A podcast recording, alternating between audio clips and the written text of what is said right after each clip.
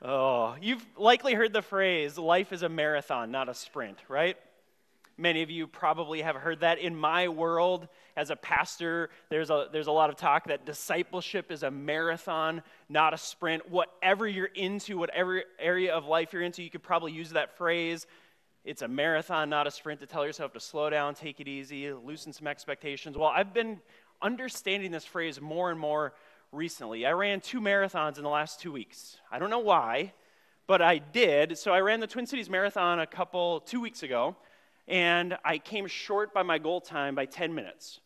So I found out from a friend that Mankato has a marathon yesterday, and I thought, hey, maybe I can run that marathon and beat my goal time. Since I came 10 minutes short, let's take another crack at it. And so I've run 2 marathons the last 2 weeks, and I'm beginning to understand what it means that life is a marathon, not a sprint. Discipleship is a marathon, not a sprint.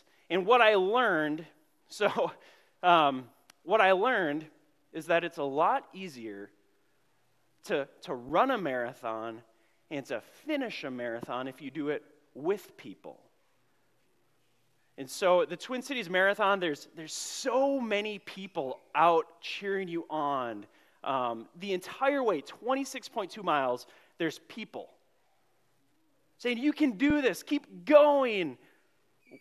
Amazing signs that encourage you all along the way. But I also ran that marathon with my brother-in-law, Seth. Step in step, we ran the entire thing together. And yes, we came up 10 minutes short of our goal time, but thinking, well, let me give another crack at it, I decided to do yesterday's marathon in Mankato, but Seth was out of town, so I had to run the marathon alone. And I'm kind of the type that I'm like, I like people. I'm like 50% introvert, 50% extrovert, and I thought, maybe running by myself with my music, kind of getting in my zone, maybe Seth was the problem. Maybe he's why I was 10 minutes slower than I wanted to be. And so let's ditch Seth, and I'm going to give this another try. Well, it turns out that without Seth, I'm 19 minutes slower. So rather than missing my goal time by 10 minutes, I missed it by 30 minutes. Mankato's a beautiful city. I love the people who are out cheering me on, but there were far fewer people than the Twin Cities Marathon, and I didn't have Seth with me lock and step. And it was harder. I did have a friend, John Hayes, came down with me, and he ran a half marathon while I ran the marathon, and I got to mile 21, and I texted John, and I said, I think I'm done. I was just done. I was over it. Mankato is beautiful, but very hilly, and it was hard. And I was running alone. And he said, you got this, man, 5 more miles. Just keep going forward.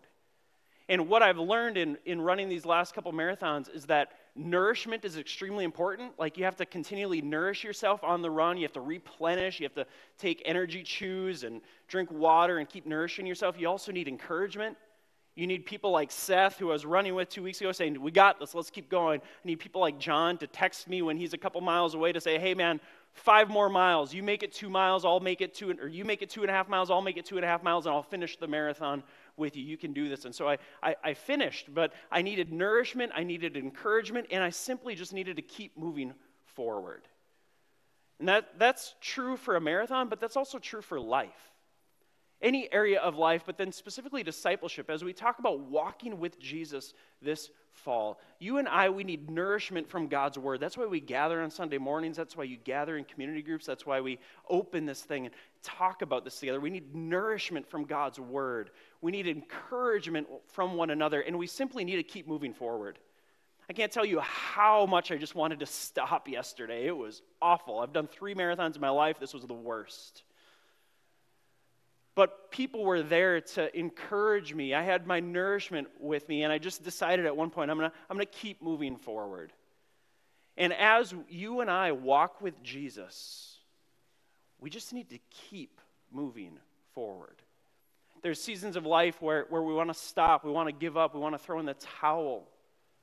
And between nourishment from God's word, encouragement from other brothers and sisters in the Lord, and this resolve, I'm just going to keep going forward, even if I'm slowing down, maybe I'm speeding up. You go through different seasons in running a marathon. Sometimes you're feeling great, you're going quicker, and other times you're feeling terrible and you want to give up. And this is like the life of a disciple.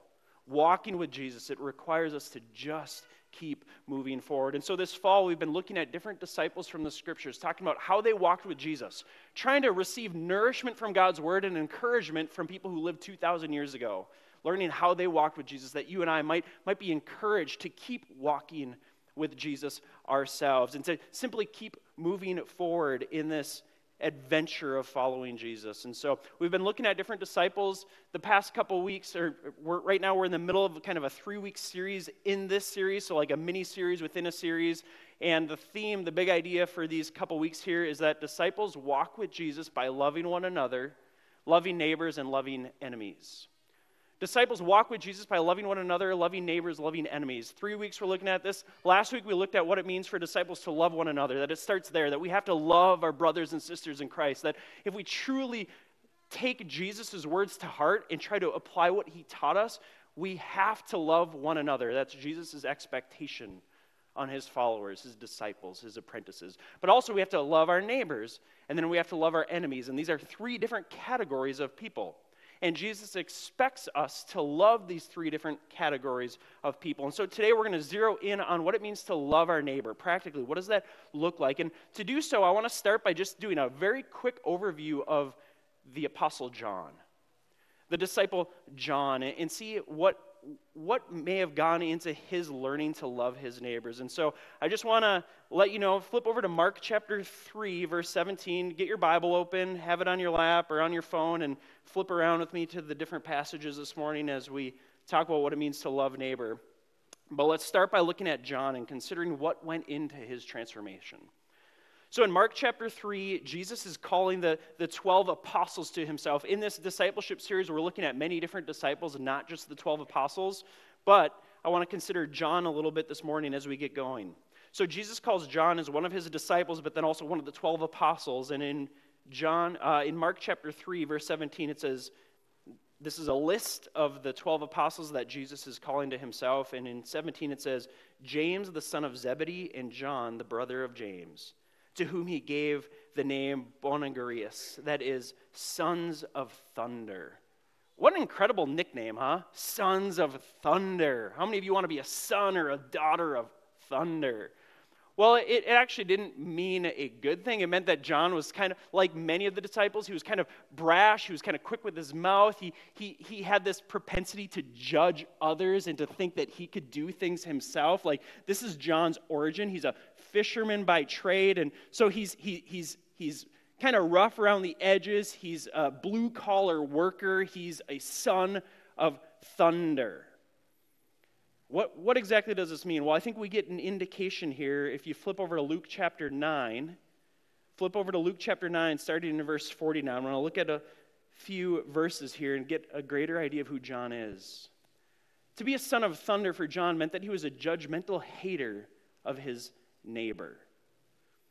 Listen to how he's described here, or how he's not described, he just shows his true colors to us here. In Luke chapter 9, starting in verse 49, John answered, John, the son of thunder, the disciple of Jesus, one of the 12 apostles, he answered, Master, we saw someone casting out demons in your name, and we tried to stop him because he does not follow us.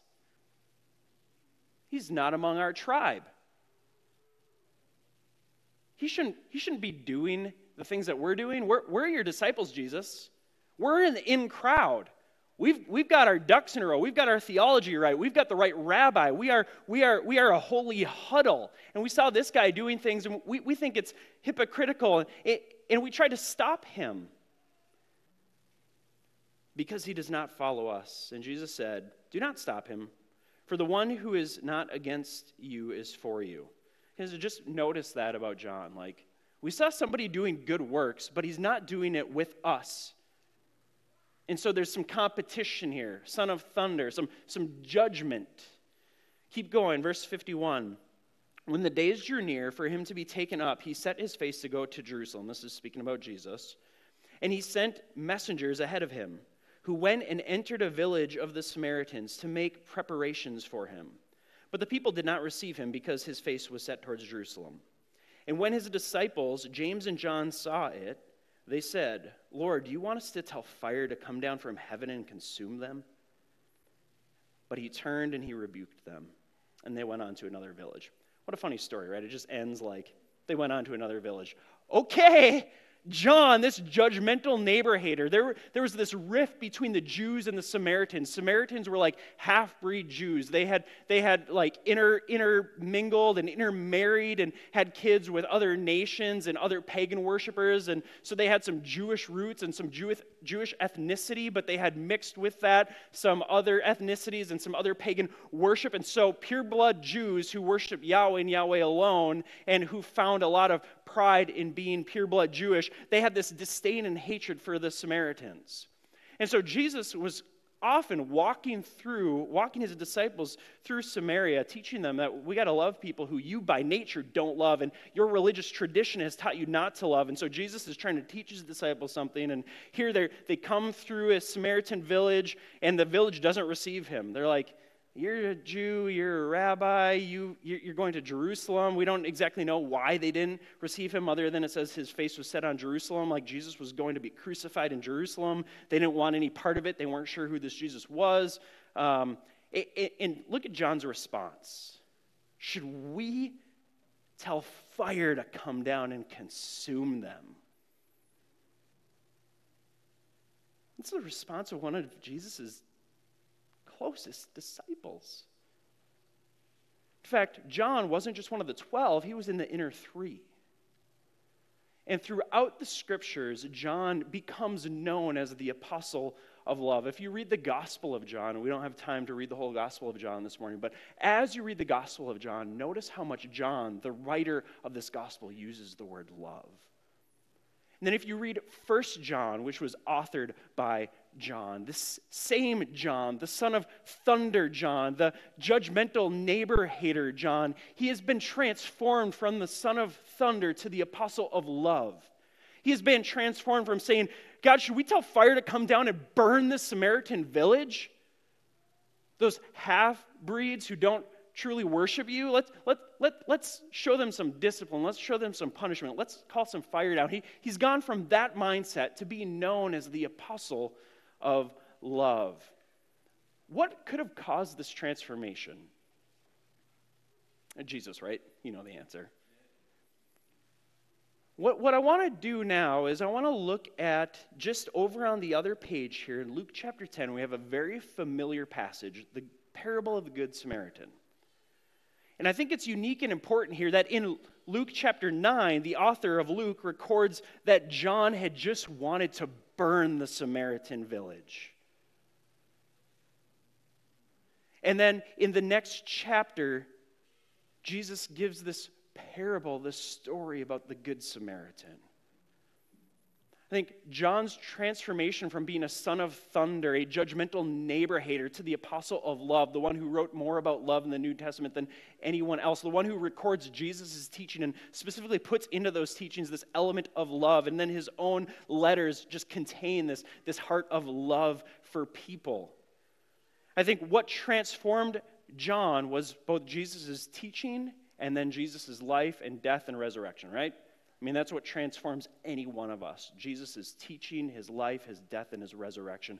But I want to specifically look at Jesus' teaching about the Good Samaritan to see how this transforms disciples of Jesus from being by nature an impulse, judgmental neighbor-haters. And you may think the word hatred is too strong. Like, I don't hate people. But Jesus, we looked at this last week, Jesus in Matthew chapter 5 says, even if you call somebody a fool, if you settle in your heart that you're opposed to a different person because of whatever, maybe their race, their ethnicity, their style of life, their politics, their whatever it is, fill in the blank, if you position yourself as opposed to somebody else, Jesus says that's the same as hatred.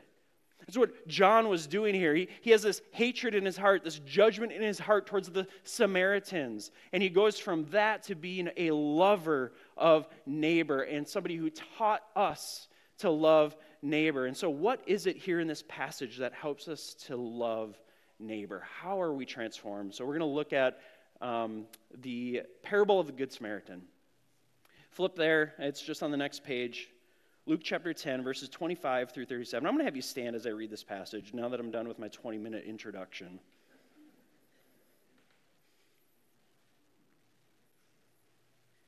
"And behold, A lawyer stood up to put him to the test, saying, "Teacher, what shall I do to inherit eternal life?" He said to him, "What is written in the law? How do you read it?" And he answered, "You shall love the Lord your God with all of your heart, with all of your soul, and with all of your strength, and with all of your mind, and your neighbor as yourself." And he said to him, "You have answered correctly. Do this, and you will live." But he, desiring to justify himself, said to Jesus, "And who is my neighbor?" Jesus replied, "A man who was going down from Jerusalem to Jericho. A man was going down from Jerusalem to Jericho, and he fell among robbers who stripped him and beat him and departed, leaving him half dead. Now by chance a priest was going down that road, and when he saw him, he passed by on the other side. So likewise a Levite, when he came to the place and saw him, passed by on the other side. But a Samaritan, as he journeyed, came to where he was, and when he saw him, he had compassion. He went up to him and bound up his wounds, pouring on oil and wine. Then he set him on his own animal and brought him to an inn and took care of him. And the next day he took out 2 denarii and gave them to the innkeeper, saying, 'Take care of him, and whatever more you spend, I will repay you when I come back.' Which of these 3 do you think proved to be a neighbor to the man who fell among robbers?" He said, "The one who showed mercy." And Jesus said to him, "You go and do likewise." Lord Jesus, may you help us to understand more and more of your heart of love and compassion for us, for our neighbors, and for our enemies. And may you transform us through your teaching, through your life, through your death, through your resurrection, and the gift of your Spirit to love neighbors. In Jesus' name we pray. Amen. You may have a seat. I want to make 3 observations about this text and how it's transformative to our becoming people who actually love neighbor. The first one is that love is the path to and proof of eternal life. Look at verses 25 through 28 again. This lawyer, and it's not lawyer the way that we think about lawyer, like standing in a courtroom. It's a lawyer. He's a student of the law, of the Old Testament law. He's a religious expert in the Torah, in the Old Testament law. And so he's asking Jesus, who's a rabbi, and there's people like debating if Jesus is a rabbi or not because he's not of the religious establishment. He's kind of one of those rabbis that like didn't go to seminary, doesn't have a denomination, he doesn't quite fit into any camps, and people are like, "I'm not quite sure if we trust this guy as a rabbi, like he doesn't have all of the backing of our other rabbis." And so this lawyer, this expert in the law says, "Teacher, what shall I do to inherit eternal life?" I think maybe the question's legitimate, or maybe he's trying to test Jesus in the same way that he's trying to justify himself, as it tells us in verse 29. We don't really know. But Jesus, as he always does, it puts the question back on him. "Well, what do you think? You're an expert in the law. You're a lawyer. What do you do to inherit eternal life?" And he answers, "You shall love the Lord your God with all your heart, with all your soul, with all your strength, and with all your mind, and love your neighbor as yourself." And verse 28 tells us that he's correct. Jesus says to him, "You have answered correctly. Do this, and you will live." Love is the path to and proof of eternal life. We have to keep that in mind as followers of Jesus, that love is the essential element. It is the essential doctrine of the church of Jesus Christ. Sometimes we make other doctrines, we make other things more important. Jesus is teaching, and he says this in Matthew chapter 22. He says, all of the law and the prophets some are summarized by this: love God, love neighbor as self. Love God, love neighbor as self. Love is the path to eternal life. It's God's love for us displayed in his Son, Jesus Christ. That's how we come into eternal life with God, through God's love for us, sending his one and only Son, Jesus, to live a perfect life, die a sinner's death, and overcome sin and death in the grave. You and I enter the kingdom of God because of God's love for us. That's it. Nothing that you can do. Nothing that you do, no morality, no like spiritual devotion, no religious duty grants you eternal life. It's God's love for you as you receive that expressed through Jesus. It's also the proof of eternal life. So if you've received eternal life from God, if you've received God's love, this love will flow out of us. The only proof that you are a follower of Jesus is that you are growing in love.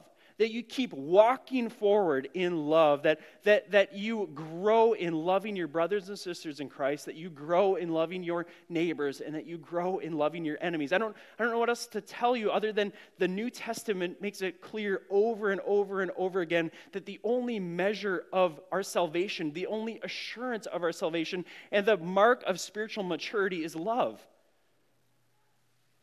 That's the clear teaching of the entire New Testament.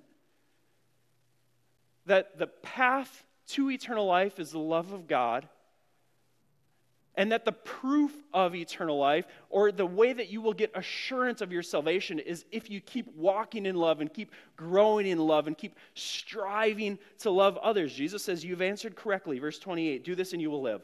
Love God, love neighbor. Again, I mentioned this last week, so I'm not going to go into it more this week. Other than to just point out, he says, love neighbor as yourself. So as you love God, you need to learn to understand how much God loves you. You actually need to learn to have some self-love, understanding that God loved me enough that he sent his son to die for me, that God doesn't want to whitewash my personality. He doesn't want to wipe me clean and make me different. He wants to transform me and make me new. He wants to sanctify me, but God sanctifies me. God sanctifies Andrew. And so the best thing that I can do in loving God and loving others is to be who God's created me to be for his glory, for their good, and the advancement of his gospel, not to try to be like somebody else. Jesus consistently teaches, love God, love neighbor as yourself, as yourself, as yourself. And so there is some element of self-love that I think the church needs to come back to and embrace. Who has God created me to be and wired me to be? But it's not for self-edification. Actually, as we begin to understand ourselves and our relationship with God and how God created us and how God wired us, I can better love my neighbor. Let's start with brothers and sisters, right? Because disciples walk with Jesus by loving one another and then loving neighbor and then loving enemy. I can better love my brothers and sisters in Christ. I can better love my neighbors, and I can better love my enemies when I understand who I am and how I am and whose I am, that God has created me, that God has redeemed me, that God wants to use me to love other people. And so Jesus here is saying the clear teaching of Scripture to summarize all of the law, the lawyers, expert in the Old Testament law. He says, how do you read it? Well, it's to love God and to love neighbor as self. He says, you've answered correctly. Do this and you will live. That's the path to eternal life. The second observation from this text is that neighbor is defined by proximity, not affinity. So Jesus goes into this parable, right? Verse 29, he says, but he, the lawyer, desiring to justify himself, said to Jesus, who is my neighbor? I think you should pause and let that verse sink in for a while. How often we try to justify our actions or our inactions. I can't tell you how true this is for me. I'm a pastor, right? People expect pastors to be awesome or to be spiritual. Maybe not awesome, I don't know. And if I'm honest with you, I can't tell you how often I just try to justify myself. Justify the way that I see the world, the perspectives that I have, the opinions that I have, the experiences that I have. I can't tell you how often I'm guilty of being like a Pharisee or a Sadducee or a lawyer.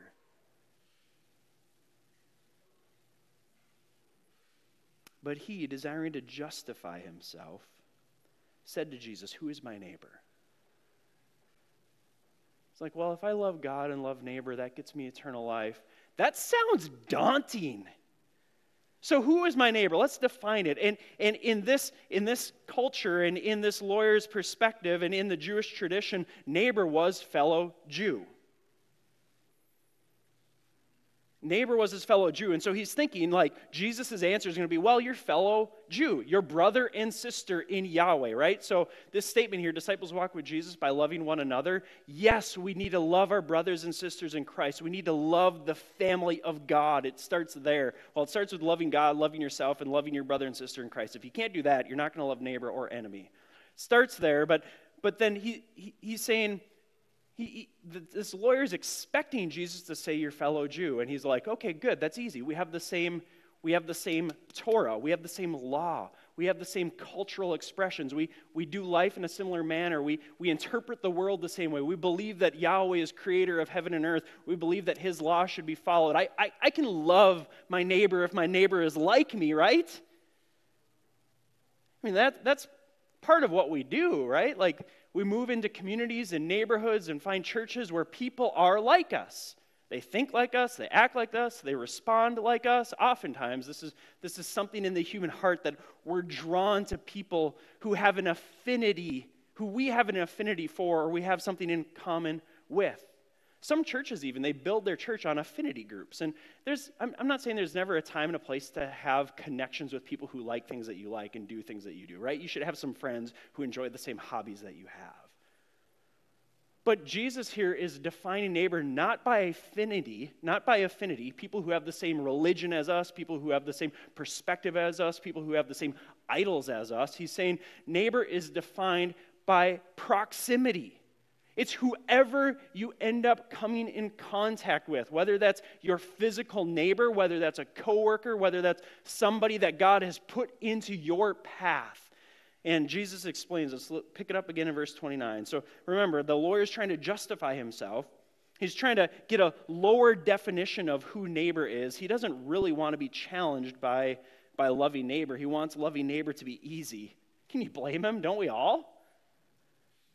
Jesus doesn't give him that, though. Look at verse 30. He says, Jesus replied, a young man was going down from Jerusalem to Jericho. It's about a 20-mile trip. It's down this steep mountain. There's a rocky path, and it was known. This trip was known for being a risky journey. Like, if you're a white suburbanite, it's the equivalent of going into North Minneapolis. And if you're from North Minneapolis, a black man from North Minneapolis, it's like going out to the suburbs, right? Different perspective. We need to keep in mind, like, rabbit trail, I'm not going to go there. And just keep in mind, this is a risky journey. And depending on your background, your color, your context, something that feels safe to you may feel very dangerous to somebody else and vice versa. So regardless, Jesus is setting up this story. Here's a risky journey that's about to happen. This man is going down from Jerusalem to Jericho, and he fell among robbers. Not uncommon. That's what you would expect if somebody was traveling alone on this path. These robbers stripped him and beat him and departed, leaving him half dead. Now by chance, a priest was going down that road, and when he saw him, he passed by on the other side. A priest, a holy man of God, passed by.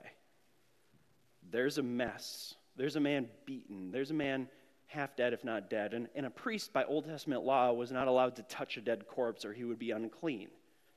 And so the priest is putting on his religious hat here, and he's saying, well, according to the religious law, I can't touch a dead corpse. I'm not sure if this guy is dead or not. He looks sick. And I've got duties to do at the temple. I'm a priest. I've got important things to do. I got to go teach people. Oh, God, I'm going to keep going.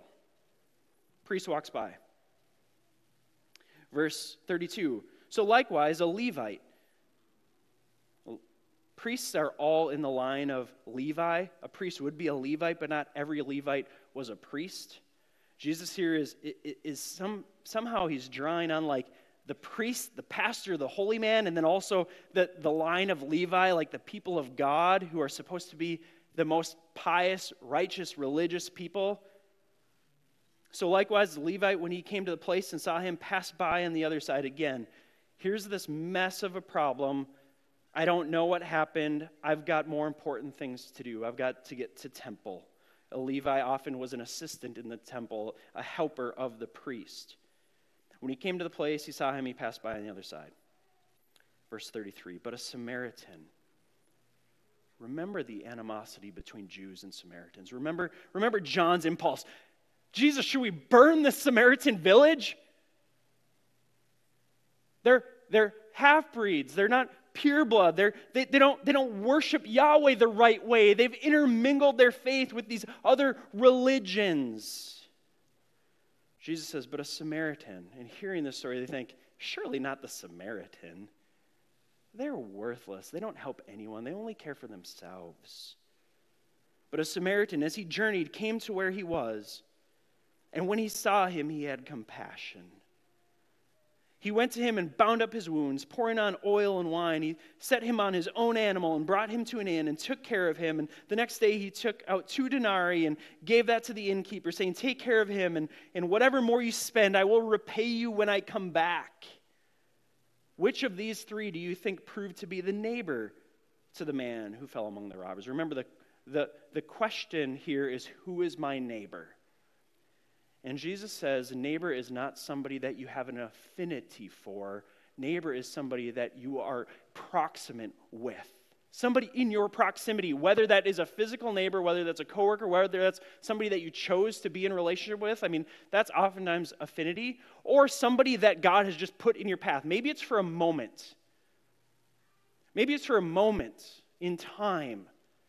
Maybe it's for an extended moment of time, but we don't have the luxury of defining who we love. We love neighbors based off of people that are easy to love, or that we want to love, or that we do life similar to, or they have the same perspectives or outlooks, or they vote the same way, or they interpret Scripture the same way. That's not an option for followers of Jesus. Jesus is teaching us that his followers, his disciples, they love neighbor, and neighbor is defined by whoever you come in contact with who has needs. Which, by the way, is everybody. The needs may look different based off situation, life stage, whatever, but Jesus here is saying, no, my followers, they get proximate to people. They get close to people. They take off their religious hat, and they don't say, well, I'm too busy doing God's work to help this man or this woman. They say, no, that is God's work, to help people in need. Neighbor is defined by proximity. William Barclay, in his commentary on this passage, he says, with their passions for definitions, the rabbis or lawyers, that's who's in the story here, right? They sought to define who a man's neighbor was. And at their worst and most narrowest, they confined the word neighbor to mean Jew. And then he says, it's no new experience to find the Orthodox more interested in dogmas and definitions than in helping their fellow man. Isn't that what we need to be careful for? Like, well, let's define terms. Let's define this. Let's define that. Do we really help this person if they're in that situation because of their own doing? Or that person's really not my neighbor. Jesus is saying, no, your neighbor is whoever you're proximate with. And so keep that in mind as, I probably shouldn't go here, another rabbit trail. But our world has just gotten so expanded, right? You reach into your front right pocket, pull out your phone, and you can hear about atrocities, and you can hear about people being beaten on the side of the road all around the world. And we should care. That should break our hearts. But you're called, your responsibility is to love neighbor, those that you're in proximate relationship to. And so maybe sometimes you should worry less about what's happening around the world, and you should worry more about what's happening on your neighborhood, in your street, in your home, in your place of work, in your spheres of, I'm not even going to say influence, spheres of relationship. Because God has put you there for a reason, to be his hands and feet, to love neighbor. Neighbor is defined by proximity. And so I would encourage you this week, who has God put me in a relationship with? Who is in my orbit? Or better yet, who am I in their orbit? Who do I have in my sphere of relationship? And what would it look like for me to love neighbor? Third observation from this text is that love is compassion that leads to action. Look at verse 33 again. So Jesus blows all their minds by saying, actually, the Samaritan is the guy who loves neighbor, not the religiously pious, not the priest, not the Levite, the Samaritan. And all the disciples hearing this are like, what? No, you're supposed to pat our backs, give us the massage, give us the religious, puff us up religiously. And you're saying the Samaritan does a better job of loving God and neighbor than us? And Jesus is saying, yeah, often it's like that. And then verse 33 says, but a Samaritan, as he journeyed, came to where he was, and when he saw him, he had compassion. Love for neighbor, love for other is compassion that leads to action. Notice here, Jesus doesn't say he just had sympathy. Oh, I'm sorry, this guy's hurt. Looks like he got beat up. I got places to be. I'm going to go on. I'm going to pray for him as I walk to the temple. No, compassion, it's this deep internal thing that leads us to have to act. You know what it is. You've all been in a situation where you see something and you're like, I can't ignore it. I have to get my hands dirty. I have to get involved. I have to use my own, as the Samaritan does, uses his own money, his own time. He inconveniences himself to love neighbor. And remember, this guy wasn't his neighbor as the way that we often think about it because of affinity. It was just proximity. I walked by. I saw this situation. Compassion is going to lead me to action. He didn't spend his time trying to him and haw about why the guy was beaten there on the road, right? Well, he was making this journey alone. Anybody knows you shouldn't make this journey from Jerusalem to Jericho alone. Like, of course you're going to get beat up. Like, sorry, dude. You put yourself in harm's way. You should have been smarter. You should have had some traveling companions. You got what you deserved. No. How often do we, like the lawyer, try and justify ourselves? Well, they got what they deserved. They got what was coming to them. It's not my problem, so I can't inconvenience myself with being the solution. I would have been smart enough to travel with a companion.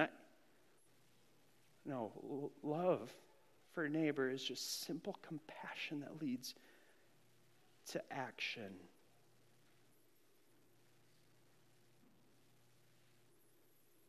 In summarizing the law, love the Lord your God with all your heart, soul, and mind. That comes from the Shema, Deuteronomy chapter 6, verse 4 and 5 and 6. And then love your neighbor as yourself. That comes from Leviticus 19, verses 9 through 18. Write down Leviticus 19, 9 through 18, and go read that this afternoon and just reflect on what it looks like to love neighbor. Write down Leviticus 19, 9 through 18, and go read that later on. But right now, I kind of want to wrap this all together. And I want to give you a couple examples to encourage you. Because every time that we gather, I think there's probably two things that need to happen. There needs to be some conviction because we fall short. Right? Like, we oftentimes identify with the lawyer trying to justify himself, or we identify with John, the judgmental neighbor hater, or we identify with the priest who passed by or the lazy Levite who didn't help. And so I think there ought to be some conviction when we read Scripture, but I think there should also be some encouragement because disciples walk with Jesus in the highs and in the lows, and we simply keep moving forward. It's a marathon, not a sprint. Sometimes you're doing well, other times you're struggling. And so let me leave you with a little bit of encouragement this morning of how I see our church loving neighbor. Anna Shurik, one of our members who recently sold her house and moved to Paradise, California to help rebuild that community after it was burnt down by a wildfire 2 years ago. She made herself proximate to that community so that she could love that community. She's living in a trailer right now. She had a home in St. Louis Park, sold it. She's now living in a trailer to love that community, to make that community proximate to her, to put herself in their proximity to help and to love.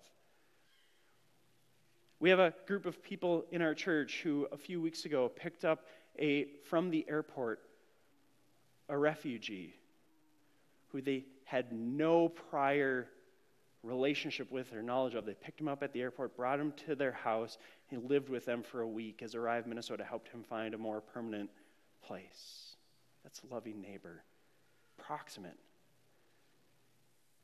When somebody comes from a different country, fleeing persecution, and ends up in the Twin Cities, they're not our enemy, they're our neighbor.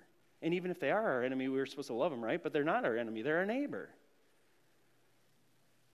There's a group of ladies in our church who every Friday they go to Peter Hobart Elementary School, a few blocks down the road, and put food into people's backpacks, kids who go home without food on the weekends. It's love for neighbor. Keep doing it, church. Keep doing it. Keep doing it. It's an amazing picture of God's love. Many of you every day are striving to grow in loving neighbor in simple, meaningful, significant ways. Keep doing it. And Jesus, he's the ultimate example of loving neighbor, right?